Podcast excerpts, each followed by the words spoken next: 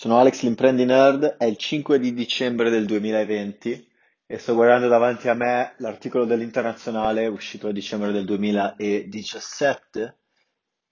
il il 28 dicembre 2017, che parla della bolla di Bitcoin che è scoppiata. Chiaramente parlo di Bitcoin perché c'è la nuova bolla adesso, abbiamo la nuova bolla, siamo ai limiti dei 20k, un mercato di predizione su Polymarket, l'azienda con cui lavoro, che dice che c'è un 74% di possibilità che Bitcoin superi i 20k prima della fine dell'anno. Eh, fondamentalmente voglio discutere il vero dono che Bitcoin ha fatto a te. Fondamentalmente tu che dal nulla arrivi, vedi sta roba e dici ok, Bitcoin, Bitcoin vale un sacco di soldi, posso fare un sacco di soldi. E questa è una cosa che, che tu, non voglio che tu sottovaluti, cioè tieni conto di questo fatto. Tu hai trovato un, uh, un oggetto, uno strumento finanziario, non regolato tra l'altro, però uno strumento finanziario che fondamentalmente ti può permettere di fare soldi. Tra l'altro, disclaimer, non sto offrendo consigli finanziari, non ti sto dicendo cosa fare, anzi alla fine di questo audio saprai che la mia, la mia opinione su Bitcoin è che la cosa più importante non è lo, il Bitcoin, ma è qualcos'altro, che andrò a discutere proprio in questo audio. E quindi questo, questa è un po' la, la talk che chiamerò il dono di Bitcoin, il vero dono del Bitcoin. Fondamentalmente tu hai questa nuova uh, strumento finanziario, nel 2008, dopo la crisi finanziaria, le banche che vengono salvate dal governo, inflazione a manetta, aperta di milioni di lavori, The Big Short, se non hai visto il film, guarda The Big Short, uno dei film più belli che hanno mai fatto, secondo me, uno dei miei film preferiti, lo riguardo ogni, ogni anno praticamente, insieme a uh, quello di The Social Network, sono alcuni dei miei film preferiti, e fondamentalmente una persona, Satoshi Nakamoto, o un gruppo di persone, non sapremo mai, qualcuno anonimo, un anon su 4chan, anon viene dal fatto che non ha nome, name fag, cioè uh, frocio col nome, se invece hai il nome, quello è l'insulto che ti viene dato su 4chan se ti iscrivi, iscriversi col nome è tabù, perché di fatto uh, nel mondo, nel mondo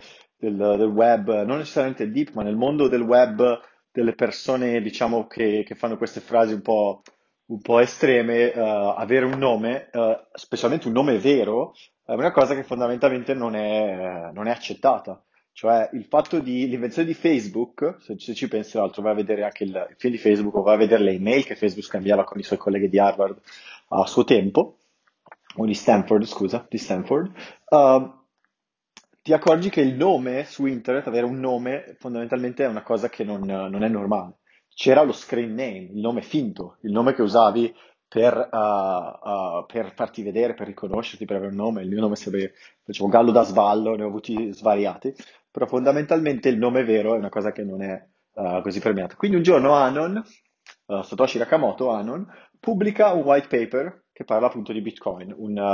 un'evoluzione di, un, periodo prece- di una tecnica precedente, se non mi sbaglio era Zcash, però potrei sbagliarmi, Uh, comunque era un'altra idea basata su, uh, in poche parole, un uh, ledger, cioè un libro mastro decentralizzato, ovvero condiviso tra vari computer, non diverso da come funziona BitTorrent. BitTorrent di fatto funziona per il fatto che ciascuno di noi, come Pied Piper, tra l'altro si è visto Silicon Valley, ciascuno di noi ha un piccolo pezzo di informazione, combinando tutti i pezzi insieme tu hai l'intero file. Questo si chiama peer-to-peer, il fatto di trasferire i file da collega a collega. E fondamentalmente quando inizi a, a, a discutere peer-to-peer, cioè aggiungi sopra la crittografia, crittografia a chiave uh, asimmetrica, ovvero il fatto che se io ho una chiave privata e una chiave pubblica, esiste un dominio matematico, è una cosa strafiga da studiare in matematica, te la consiglio, si chiama ar- aritmetica modulare o aritmetica dell'orologio. Fondamentalmente esistono due numeri tali per cui se tu usi il primo numero, la mia chiave privata, o, la, o piuttosto la, chiave, la mia chiave pubblica, la usi per incriptare un messaggio, quel messaggio è criptato in una maniera che solo io che ho la chiave privata posso decrittarlo. E fondamentalmente quindi una persona che ha la chiave privata può firmare dei messaggi che solo quella persona può esclusivamente firmare. E quindi adesso puoi capire che di fatto, tra l'altro entrando in una discussione molto importante riguardo alla situazione del futuro europeo, la, la crittografia è fondamentalmente la chiave, il fondamento di tutto internet che conosci. Ogni singolo sito web funziona grazie alla crittografia. Ogni singola chat su internet è sicura grazie alla crittografia. Ogni singolo uh, file che è trasmesso è sicuro grazie alla crittografia. Potenzialmente, per esempio, gli auricolari Bluetooth che comunicano, per esempio, con l'iPad che sto usando per registrare, potrebbero non essere sicuri tra di loro, perché il, il Bluetooth potrebbe non essere accreditato, dovrò andare a studiare, però fondamentalmente invece il uh, servizio o la, la connessione che andrò a utilizzare per caricare i file su internet invece lo è. Quindi fondamentalmente il fatto che io posso anche solo dire che sono io che pubblico il mio podcast lo posso fare grazie alla crittografia. Eliminare la crittografia o impedire di usare la crittografia equivale a dire che tutte le persone devono utilizzare la banca uh, uh, utilizzando come documento di identità al posto che la vera carta d'identità, utilizzando un foglio di carta scritto a caso. Perché fondamentalmente l'istante che tu non hai più la crittografia e fai una richiesta su internet, io posso sniffare la richiesta, la richiesta è già eh, decretata, non devo spenderci un secondo e posso leggere la tua password in ogni istante. Per cui fondamentalmente un mondo senza crittografia è anche un mondo senza password. Soluzione che non è ancora stata trovata, problema per il quale esiste la quantum supremacy, che è un discorso a parte che fondamentalmente va a minacciare proprio questa roba. Al punto che il mio grande maestro Ferdinando Metrano,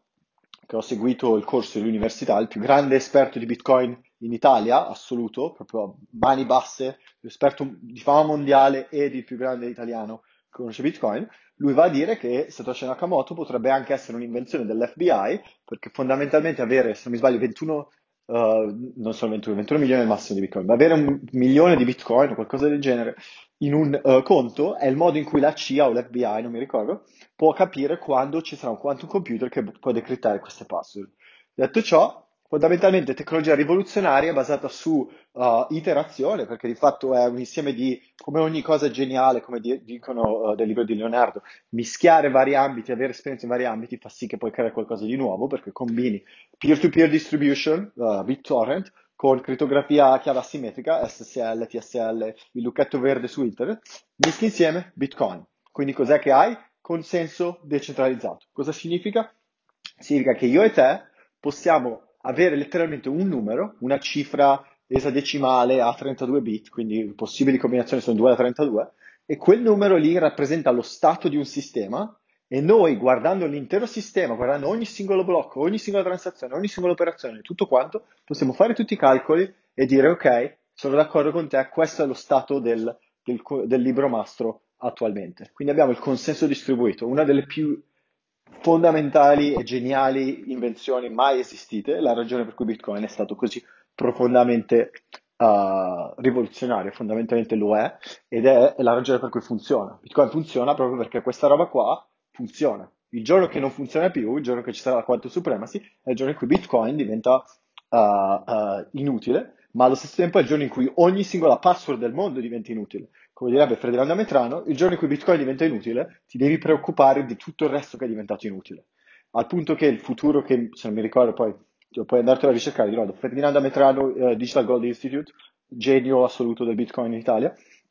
fondamentalmente quello che va a dire è che uh, tutte le transazioni pubbliche in futuro verranno notarizzate su Bitcoin, perché Bitcoin è la fonte di verità, è come se fosse il battito cardiaco del, della verità e dei dati nel mondo, perché è l'unica cosa che puoi verificare e tutto ed è pubblica, è l'unico archivio pubblico che puoi verificare, perché qualsiasi altro archivio pubblico, per esempio anche solo del, uh, della Gazzetta dello Stato italiano, di fatto potrebbe essere falsificata e posso spiegarti milioni di tipi di attacchi informatici che possono essere usati, man in the middle in cui ti un, un uh, ti faccio connettere un wifi finto e ti passo un sito fasullo, uh, oppure possiamo alterare i pacchetti tramite attacchi in cui andiamo solo a distruggere i dati tanto per fare dei danni o di fatto possiamo anche creare delle copie e poi mandarle in giro e utilizzare i social media come prova del fatto che sono falsi e non avendo modo di verificare, come dicono ci vuole, uh,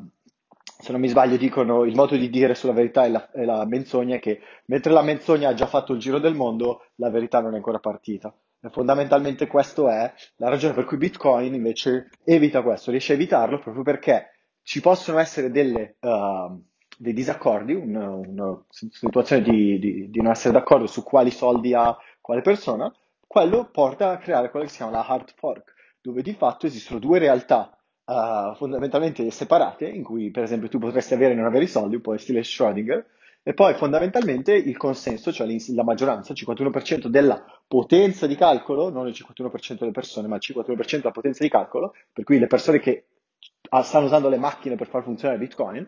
uh, poi vanno a decidere qual è il futuro e il destino di queste robe. Un esempio che puoi andarti a studiare è quello di,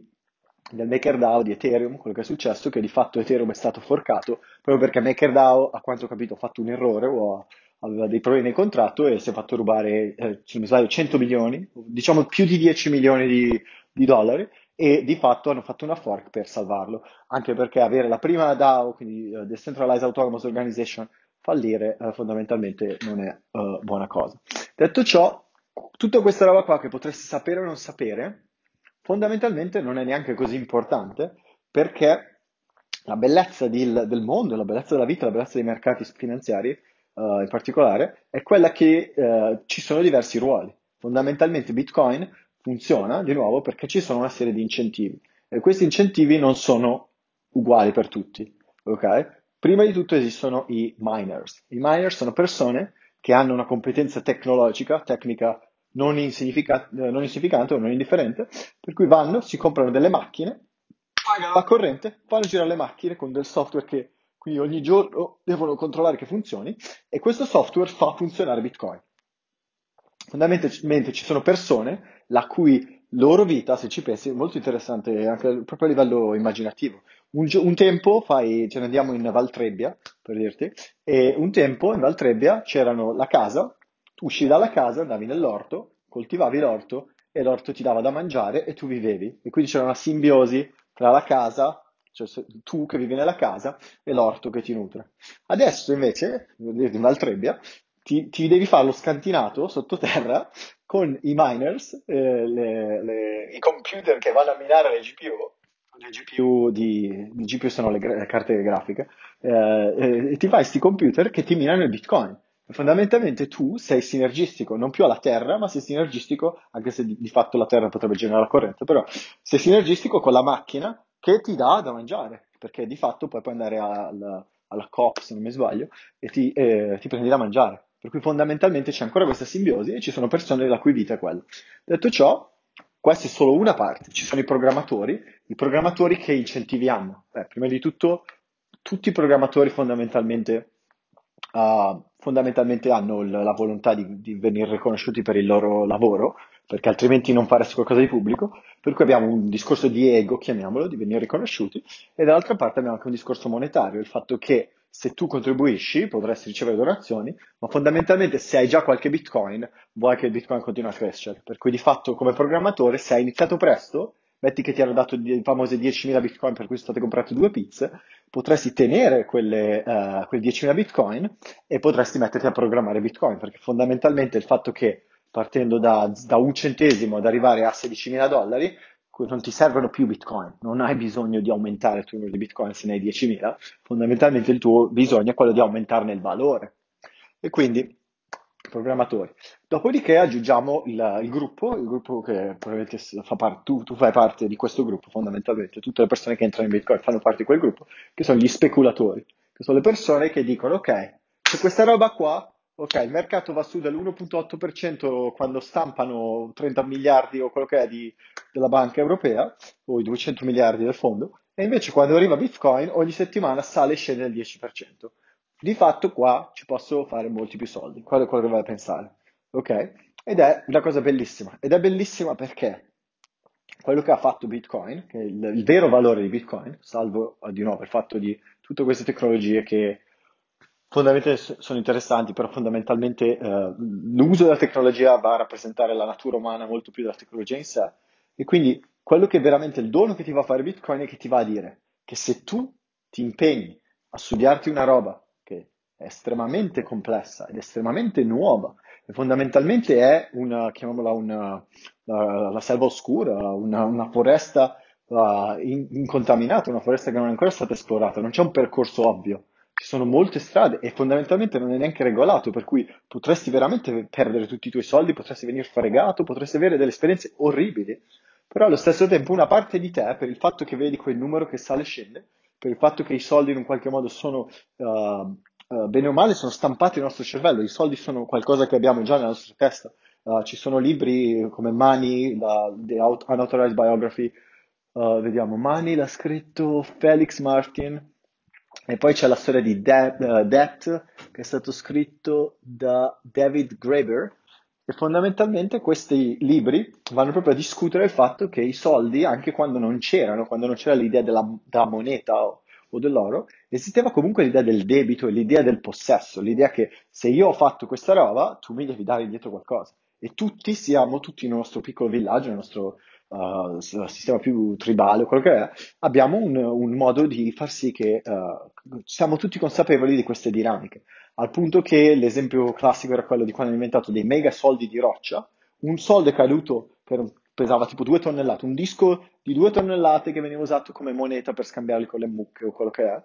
E un, un giorno questo soldo è caduto nel mare e al posto di dire ok, quel soldo è perso per sempre, le persone hanno sempre tenuto il conto di quel soldo e lo hanno fatto girare, per cui di fatto è stato inventato il primo derivato sul, uh, o la nota di credito inventata, la nota di credito fittizia, il fatto che tutti condividevano questo sistema. Quindi questa cosa qua, che è una cosa importante perché una, una, fa parte di un, non ti dico che è una, una come si può dire, un movimento viscerale, perché non è la stessa cosa di voler mangiare o dormire o far sesso o uh, riposarti quando sei stanco, non è, stesso, non è allo stesso livello così primale del bisogno di base, però di fatto l'istante che hai mangiato vorrai fare qualche soldo, per cui è poco sopra. Eh, eh, e quindi in un qualche modo, avendo questa energia, questa forte energia che è primale, non è così primale come il cibo, ma è comunque forte, fondamentalmente puoi usare quell'energia per incanalarla in qualcosa che ti premia. E quindi al posto di avere queste invenzioni, questi, queste cose che andiamo a dire, questi numeri per dirti che i laureati in media guadagnano il 20% in più delle persone che non sono laureate o che uh, fondamentalmente l'istruzione è potere, adesso ti sto dimostrando, il mondo ti sta dicendo che veramente knowledge is power, la conoscenza è potere. La conoscenza è potere perché oggi, se ti vai a studiare questi grafici, ti vai a studiare i candelotti, ti vai a studiare i pattern, ti vai a studiare i progetti che ci sono sopra Bitcoin, o nel mio caso sopra Ethereum, uh, e ti vai a studiare le dinamiche di mercato, come funzionano, i gas, i costi dei blocchi, i costi di trasferimento, come fai ad avere un hard wallet, come fai ad avere un hot wallet, ti vai a studiare tutte queste cose, di fatto tu sai qualcosa in più rispetto agli altri che ti permette di fare una decisione che ti può veramente aiutare a, come minimo, ad arricchirti o, o diciamo come minimo sapere di più e sapere argomentare perché hai fatto quello che hai fatto, quindi maggiore controllo sul mondo, me, più agency, e dall'altra parte ti può impressionare e arricchire, ti può persino uh, aiutare o perlomeno a integrare tuo, uh, le tue entrate. Per cui fondamentalmente hai trovato la prima cosa, se vuoi, nella vita, dove veramente, se sapevi di più, avresti fatto meglio, fondamentalmente. Per cui ti consiglio davvero di, uh, riflettere su questa cosa, che il vero dono, il vero dono di Bitcoin è che ti, ti ha obbligato a studiare qualcosa e ti, dato, e ti, ha premiato per averlo fatto e ti ha portato a studiare uno degli argomenti più importanti nella vita, che è bene o male il, la, la, gestione finanziaria, l'indipendenza finanziaria. E quindi, in conclusione, per concludere questo audio, detto che esiste una tecnologia fantastica, ci sono dei, dei, benefici veri che sono i benefici per il tuo cervello, per il fatto che adesso hai un gioco che ti premia, cioè World of Warcraft, puoi giocare a World of Warcraft per 250 ore per arrivare a livello 60 e poi dopo le 250 ore non puoi più salire di livello. Dopodiché, dopo che hai giocato tutte queste ore, puoi continuare a giocare, puoi andare a fare i ride, che sarebbe quando vai in gruppo di da, fino a 40 persone si possono unire per giocare insieme, però fondamentalmente ogni ciascuno di questi ride, immaginati, a organizzare con 40 amici, ci vogliono 6 ore per fare una roba che potenzialmente ti dà un oggetto che ti permette di aumentare tuoi, la tua efficacia dell'1%. Ok? Quindi hai giocato 256 ore e adesso hai anche un oggetto in più di colore viola e quindi ti becchi la dopamina. Ti vai a studiare 256 ore di Bitcoin e hai, uh, che ne so, l'1% in più di soldi, hai fatto 50 euro e quei 50 euro ce li hai in tasca e adesso sai come fare gli altri 50. Per cui fondamentalmente ti sei uh, eh, dato un, un, potere in più, è usato quel meccanismo di dopamina che è inerente al nostro cervello, mischiato al bisogno di sopravvivenza e al bisogno di uh, avere più controllo sul mondo, per portarti a studiare. E quindi il grande dono è proprio quello di averti obbligato, dandoti un, un premio se lo fai e punendoti se non lo fai, Bitcoin ti ha obbligato a avere un'educazione finanziaria. Quindi in conclusione, i miei consigli, le uniche vere lezioni che ho imparato, le uniche vere lezioni, gli unici consigli che ti posso dare sono questi. La prima cosa, esiste una cosa che si chiama uh, uh, comprare periodicamente. al posto di comprare, al posto di cercare di fare i calcoli per comprare al momento giusto tutta sta roba, che è una roba da day trader, che è una roba da, da trader attivo, il modo migliore di fare investimento passivo è che letteralmente tu prendi una porzione del tuo stipendio, fai un terzo, ideale, idealmente prendi un terzo dei soldi che guadagni ogni mese, li prendi e proprio te li togli, li metti in un altro conto corrente o li mandi su Coinbase o quello che vuoi, e poi li usi per investirli e basta. Così che tu ti paghi per primo, questo si chiama pagati per primo, è l'idea proprio che al posto di spendere i soldi cazzate, comprarti una nuova macchina, metti da parte quei soldi e li risparmi. Dopodiché non importa neanche cosa compri, just, uh, compra market, non ci pensare, non stare lì a pensare a quello, quella roba là per ora. Questa è la prima roba. Il secondo principio è che il tempo nel mercato batte il uh, uh, trovare il, il, il, tempo esatto, o in the market beats time in the market, quindi uh, il tempo nel mercato batte beccare il momento giusto, perché non saprai mai, nessuno sa predire. Visto, se hai visto Wolf of Wall Street, quello che gli dice è non mi importa se sei Warren Buffett, Jimmy Buffett o che cazzo che li ha, è tutto un po' bazooka, è tutto un po' un'invenzione, è tutto un po' una cazzata, nessuno sa dove andranno queste robe, per cui fondamentalmente non ti preoccupare dove andranno. Di fatto stai combattendo l'inflazione, perché tenere soldi nel... che arriverà al prossimo discorso, però tenere i soldi in, in soldi fa sì che perdi il 2% che è l'inflazione media ogni singolo anno, quindi se riesci a battere almeno il 2% in meno, stai già, stai già guadagnando qualcosa fondamentalmente. Dall'altro lato, di avere fuck you money. Il terzo punto, forse il punto più importante, che forse avrei dovuto dire per primo, è fuck you money. Se, questi discorsi che ti ho appena detto non contano se tu non hai sei mesi di risparmi da parte. Se tu non hai sei mesi di risparmi da parte, tu sei fondamentalmente schiavo perché devi lavorare e non puoi farci nulla fondamentalmente devi pagare l'affitto, devi pagare l'auto, devi mandare i figli a scuola, devi fare tutte queste cazzate e c'hai la bolletta del telefono e lo Sky e tutte queste stronzate. Quindi fondamentalmente sei fottuto. La prima cosa che devi fare è avere sei mesi di risparmi da parte. Se non hai sei mesi di risparmi, non ti puoi licenziare mai, quindi sei schiavo. Non hai la possibilità di decidere e vivrai sotto stress ogni singolo momento. La volta che vai a investire fai 1000 euro, li metti in Bitcoin, ti cagherà in mano quando scende del 2%, perché sai, sono tutti i tuoi risparmi. Per cui non investire mai soldi che non sei disposto a perdere, veramente, e quindi non iniziare a investire finché non, hai, non sei in una situazione in cui puoi perdere qualcosa. Ok? Per cui prima fai in modo di avere quei sei mesi da parte. I sei mesi da parte non sono negoziabili. Se non hai sei mesi da parte non puoi fare niente. Quindi andrò a ripetere i miei consigli. La prima cosa che devi fare, sei mesi di risparmi. Sei mesi di risparmio vuol dire che devi poter pagare l'affitto, la corrente, il cibo buono, non il ramen o il riso, comprare 25 kg di riso e mangiarli. Devi poter mangiare decentemente, avere una vita decente per sei mesi senza lavorare. Quando fai quello, allora i soldi che hai in più puoi decidere di investirli. Se devi decidere di investire, la cosa migliore o il modo più semplice di iniziare è quello di sapere che se fai investimenti costanti, il tuo prezzo diventa prezzo medio e quindi di fatto non ti devi preoccupare se fai l'acquisto al momento, il secondo, l'istante, tutte quelle robe giuste. E poi col tempo, questo è l'altro lato, col tempo inizierai a capire questi meccanismi e poi iniziare a fare le robe più grandi. Il terzo consiglio è di non investire in nulla che non vuoi perdere, ok? E il quarto consiglio, che forse era quello che avevo già detto, sono un po' perso il mio filo, però l'altro consiglio è di non uh, preoccuparti dell'esatto tempistica. Uh, bene o male,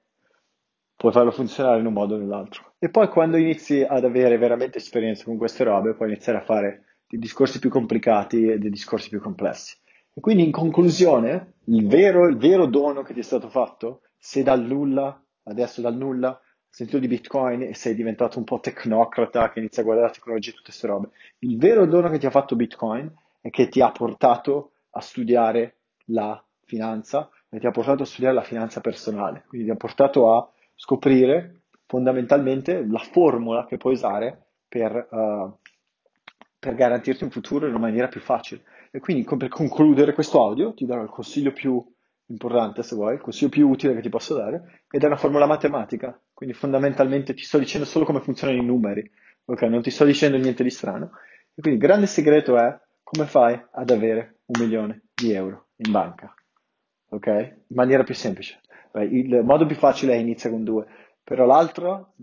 sapendo che non puoi iniziare con due, l'alternativa è questa. Se riesci a mettere da parte 10k l'anno, che non sarà facile, non sarà facile per niente, Però se riesci a mettere la K, mettere da parte 10.000 euro l'anno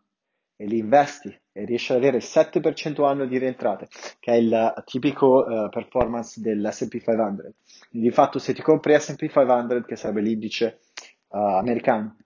e l'indice americano continua ad andare, e quando va giù non vendi, e quando va su non, non compri in più e non ti preoccupi di tutte queste stronzate, e semplicemente continui a investire, e hai il 7% medio, con quei 10k l'anno, in 36 anni hai messo da parte un milione di euro. E questo è il modo più facile, tra virgolette, più garantito in cui le persone lo fanno.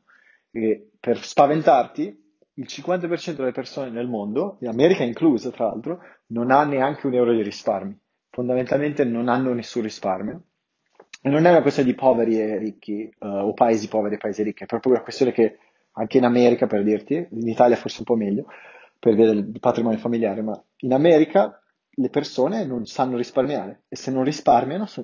spendono tutto e sono fottute, fondamentalmente sono schiave del loro stile di vita. Quando Tyler Durden diceva che uh, le cose che possiedi alla fine ti possiedono, quello voleva dire che l'energia, al posto di darti energia a queste cose, te la stanno prendendo perché devi stare lì a curarle, devi stare lì ad accudirle, rappresentano il tuo status e quindi una minaccia a loro rappresenta una minaccia a te e poi hai fatto un, over, un sovrainvestimento di quello che avevi perché al posto di risparmiare e avere una base solida hai già fatto il passo più lungo della gamba e quindi ti sei fatto fottere. Per cui al posto di farti fottere, fai il contrario, fai l'esatto contrario, fai il contrariano, il contrarian, quello che è scettico, quello che va contro le cose. Così è nato Bitcoin. Bitcoin è nato come estrema forma di scetticismo nei confronti delle banche, del sistema bancario, è nato come risposta da un gruppo di anonimi, un gruppo anon, gente che va su 4chan e si, si chiamano, de, de, che usano Pepe per fare battute e Hitler è un, un, insulto comune, gente che non ha il, come si dice, non, non ha peli sulla lingua,